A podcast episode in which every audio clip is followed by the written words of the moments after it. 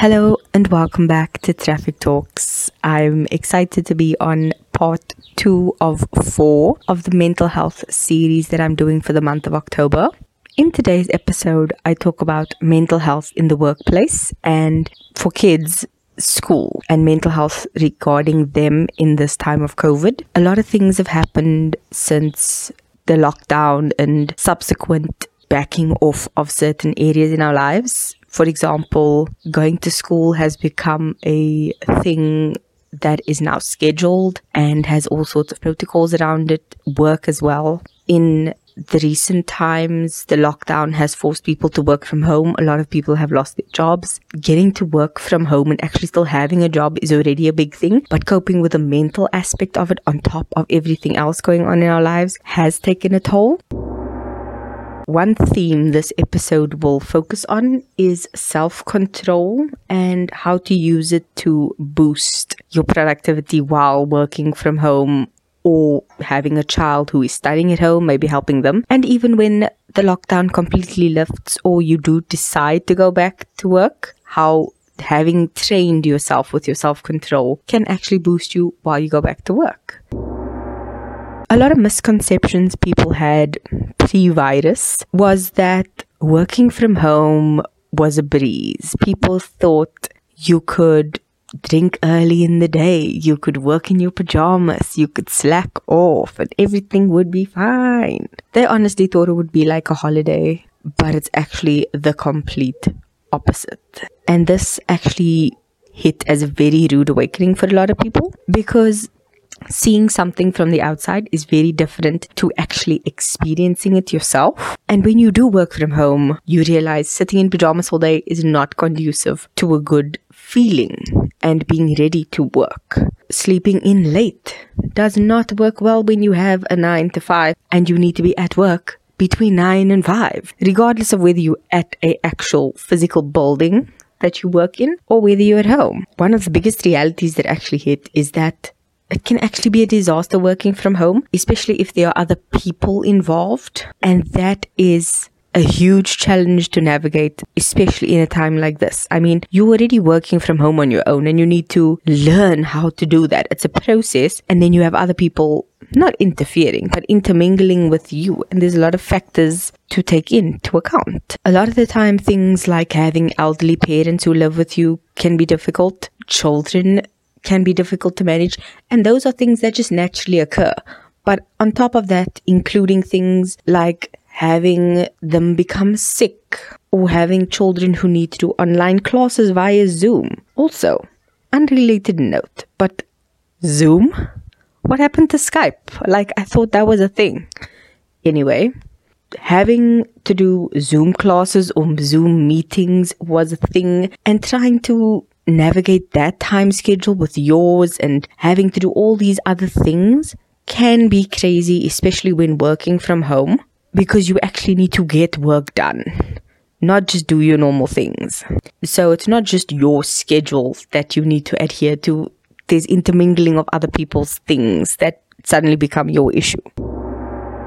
One of the main challenges when working, or if you're a student, studying from home is self control. We tend to work on our self control for many reasons. For example, not eating chocolate or trying to stick to a workout plan because you want to run a marathon is a way for us to exercise our self control. And these can be helpful, especially when it comes to the mental aspect of self control. We tend to suppress intruding thoughts and behaviors and emotions that don't help us achieve our goal. That can lead to positive outcomes, like mentally telling ourselves, don't eat the chocolate, or mentally motivating ourselves to be like, stick to the workout plan, you're gonna run the marathon, and eventually you could run that actual marathon because you've practiced forcing yourself to do the workout, forcing yourself to not eat the wrong things. And that's a good thing. But also, exercising this self control muscle could actually have a negative impact on your mental health and well being. And that's what I'm actually going to be,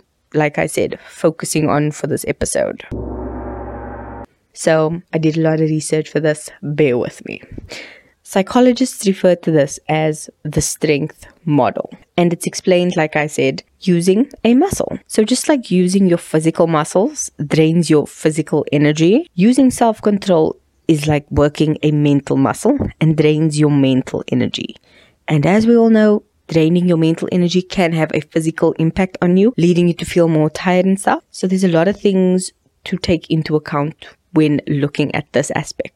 Self control is something that is obviously difficult for a lot of adults and parents, but for children, it can be even more difficult because children are constantly connected to their phones and the internet, and this opens up a whole new world for options and opportunities for procrastination. Also, when children are at school, there are strict rules around cell phones. They have to focus in class, do their work. Between this time and this time, they're focusing on this subject you know, from this time to this time they have a break. When they are at home, there's generally no one to enforce any kind of rule like that if there is a rule at home. And also, it may not be as harshly enforced at home as it is at school. So at school, you could get detention, you could get your phone taken away, you know, something like that. At home, it's just like, no, put your phone away and then move on with your day. So it's not as strict. And this is where self control comes in. Kids need to learn the self control to not want to do those things. But like I said, it's hard. You have a whole new world at your fingertips. This can lead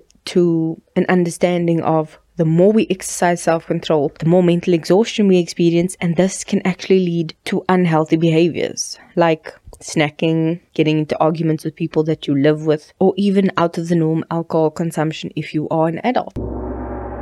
Like school, work environments are actually set up to make sure you work more effectively. Home environments are the exact opposite and they are for you to rest and relax and not work. So having to mentally do a 360 of my work is now my home and my home is now my work can kind of mess you up. And because of this, we've had to adapt to new technology, new forms of communication, Zoom meetings, hello. And we've also had to learn to resist all temptation and creature comforts that our home brings us and to actually find some miraculous motivation to actually get work done in your home environment. And these kinds of things require a lot of self control, which therefore uses a lot of mental energy.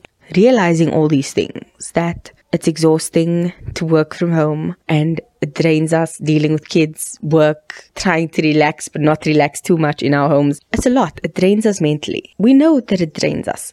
So, how do we actually fill up our own cups and kind of replenish that energy? Because it's not only during working hours that we use our self control. Out of working hours, we also use our self control. So, a related concept was psychological detachment. And it's a very simple sounding phrase, but it's actually very important. And it refers to switching off mentally between things. So it could be switching off mentally from work, meaning work related thoughts and activities are cut off. This is to ensure that things like your mind wandering to, did I maybe get an email? Should I finish that task? Do I really want to do this job? All those kinds of work related thoughts doesn't blend into your post work time. And this could be something like your time with your family, your friends, even self care time, or anything like that. It detaches you from your work, and the next day it detaches your home life from your work life. It's almost like a mental switch in your brain that you just flick on and off between work and home.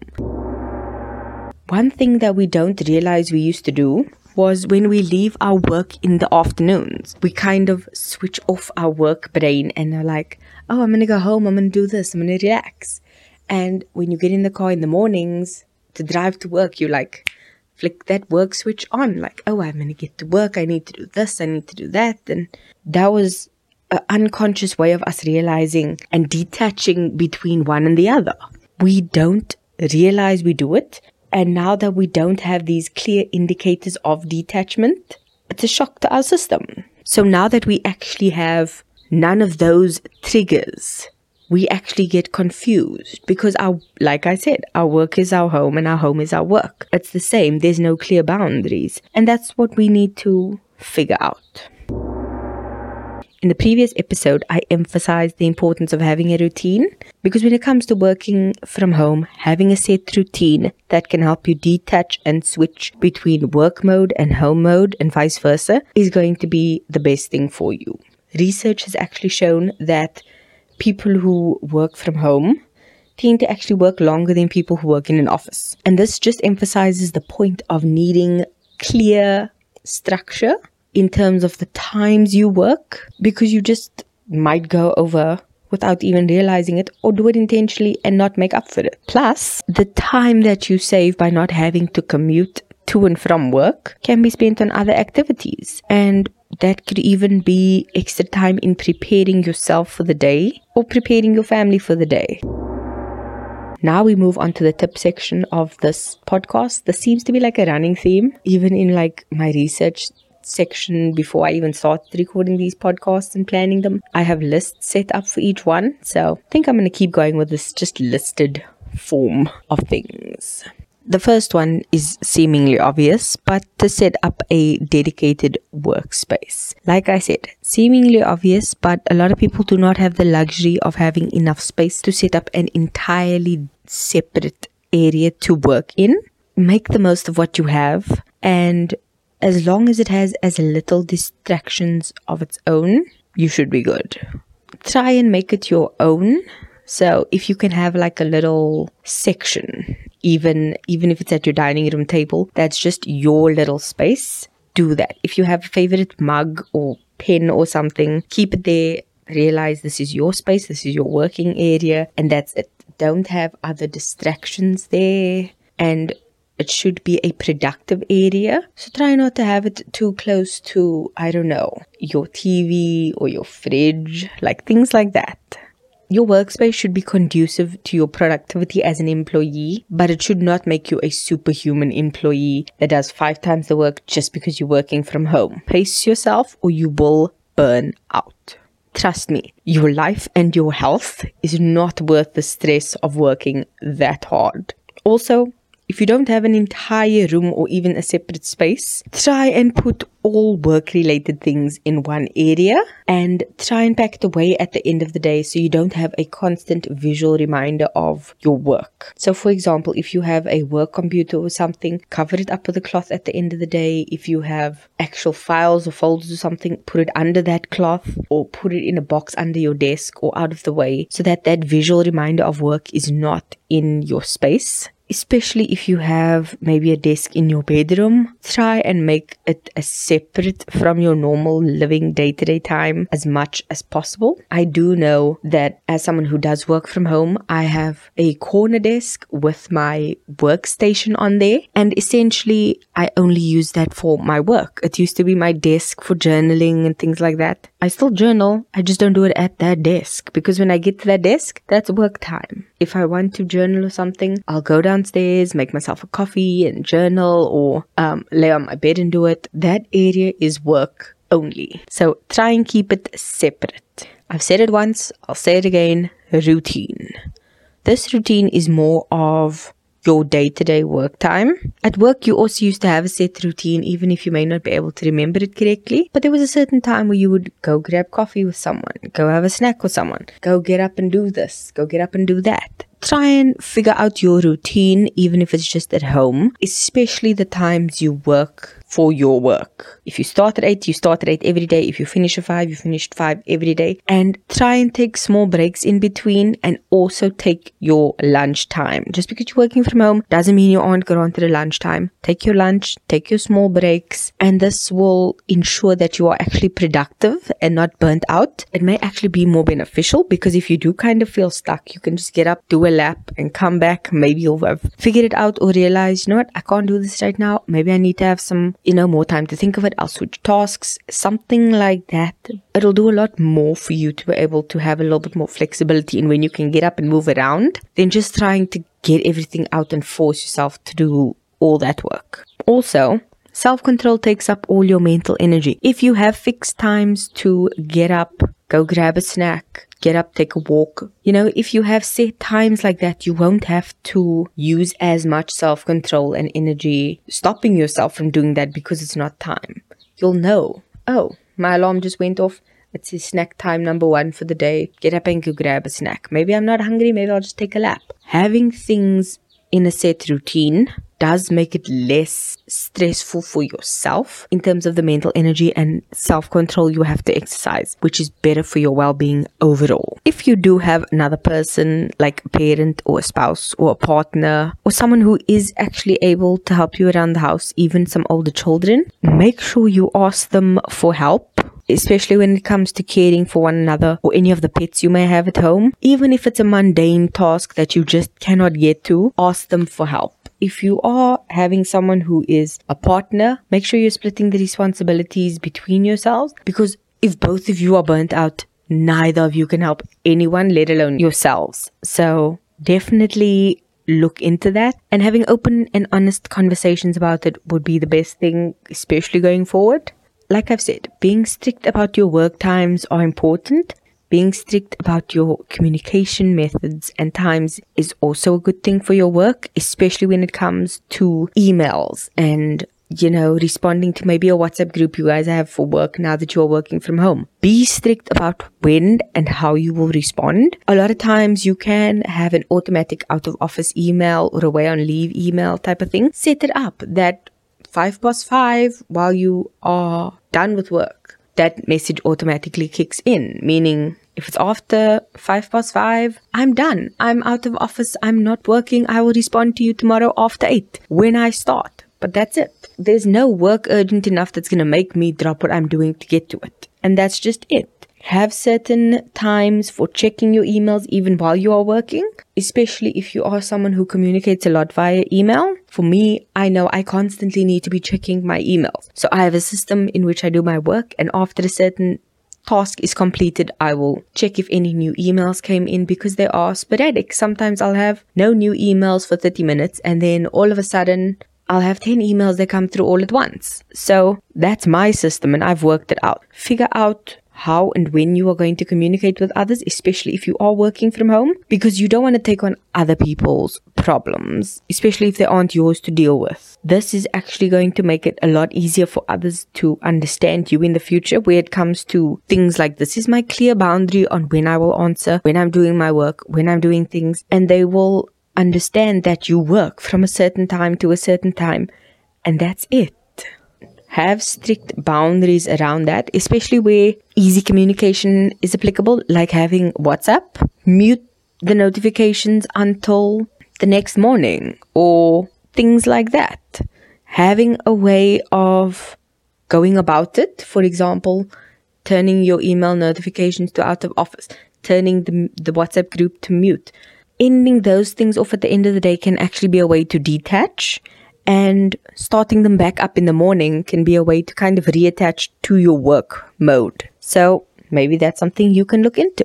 And this actually builds on the next one, which is building routines and habits that can eventually be done on autopilot and don't actually require self control on your part. So, having an alarm that goes off for a coffee break or having a way that you start up or end of your workday could actually be a routine without you even realizing it. One thing I actually like is the Google Assistant. If you do have that on your phones, they have this new thing that they've done where they have a workday schedule. So Monday to Friday, you'll say, I'm starting work now, Google, and they'll pull up this thing where it'll do at certain times of the day, they'll remind you of certain things and you can customize it per day for the entire week, Monday to Friday or Saturday if you work six days a week, all those kinds of things. And it actually is really awesome. So it can remind you, hey, take a break. You need to do this. You need to do that. And it is brilliant because it's actually a routine builder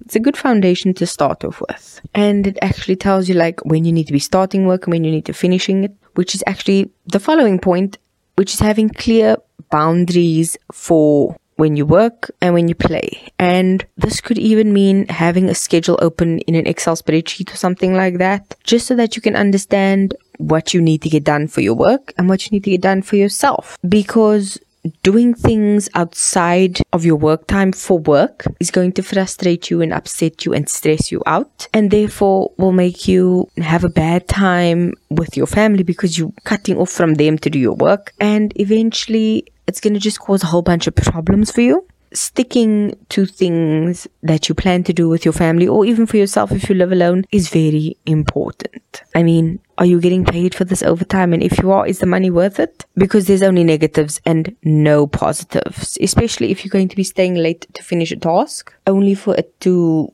go into someone's email and wait for them till the next morning because they actually have the boundaries in place where they don't do work after a certain hour. So was it really that urgent that you needed to stay up late or stay out late to, to do it? I don't think so. The time that you actually spent on it is something you'll never get back. When you could have just said, you know what? Nope. Tonight I'm playing Scrabble with my mom, which is what I actually did one day. So it was worth it to play Scrabble versus do work because I had to stay late to do work. The money at the end of the month was definitely not worth it, and the stress I went through was not worth it. So trust me, cut off when you cut off and don't look back. This builds into the next point. Fully engage in the activities you are participating in after work. So if you're going to be gymming, go for it. Use up your physical energy, especially with me. It's an office job. I sit in a chair all day. I get up and walk around as much as I can. Sometimes I can't. It's just too crazy. So when you do anything that you going to be doing after work, put all your effort into it because that is what's worth it at the end of the day. And working on yourself is always a brilliant thing to transition into, especially because it would be like filling up your own cup after work. If you finish at 5, take 15, 20 minutes and just do something for yourself, even if it is changing from a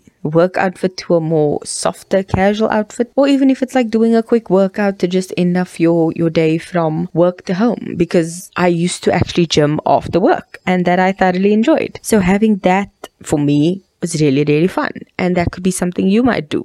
Find a way to take a little bit of time for yourself, even if you meditate. You know, that's something that you could try. One thing about self control and the mental energy thing is that we spend this mental energy and self control on things that could really have easily been avoided. For example, healthy snacks. If you prep them ahead of time, there won't be that temptation and having to use mental energy to decide what am I going to have? What am I going to snack on? What options are available? Ooh, should I have this one or that one? It's between the devil and the deep blue sea, really. Like there's no winners. So something as simple as prepping could make things so much easier for yourself and it boils down to routine. A lot of people have a sunday prep routine um, which i honestly think is brilliant. I love watching those kinds of videos and things. And prepping is going to do a lot of things because it can snowball into something incredible for your life. Now all these tips and things are all good, but it also is going to be determined by what kind of a person you are. A lot of the times it's subjective.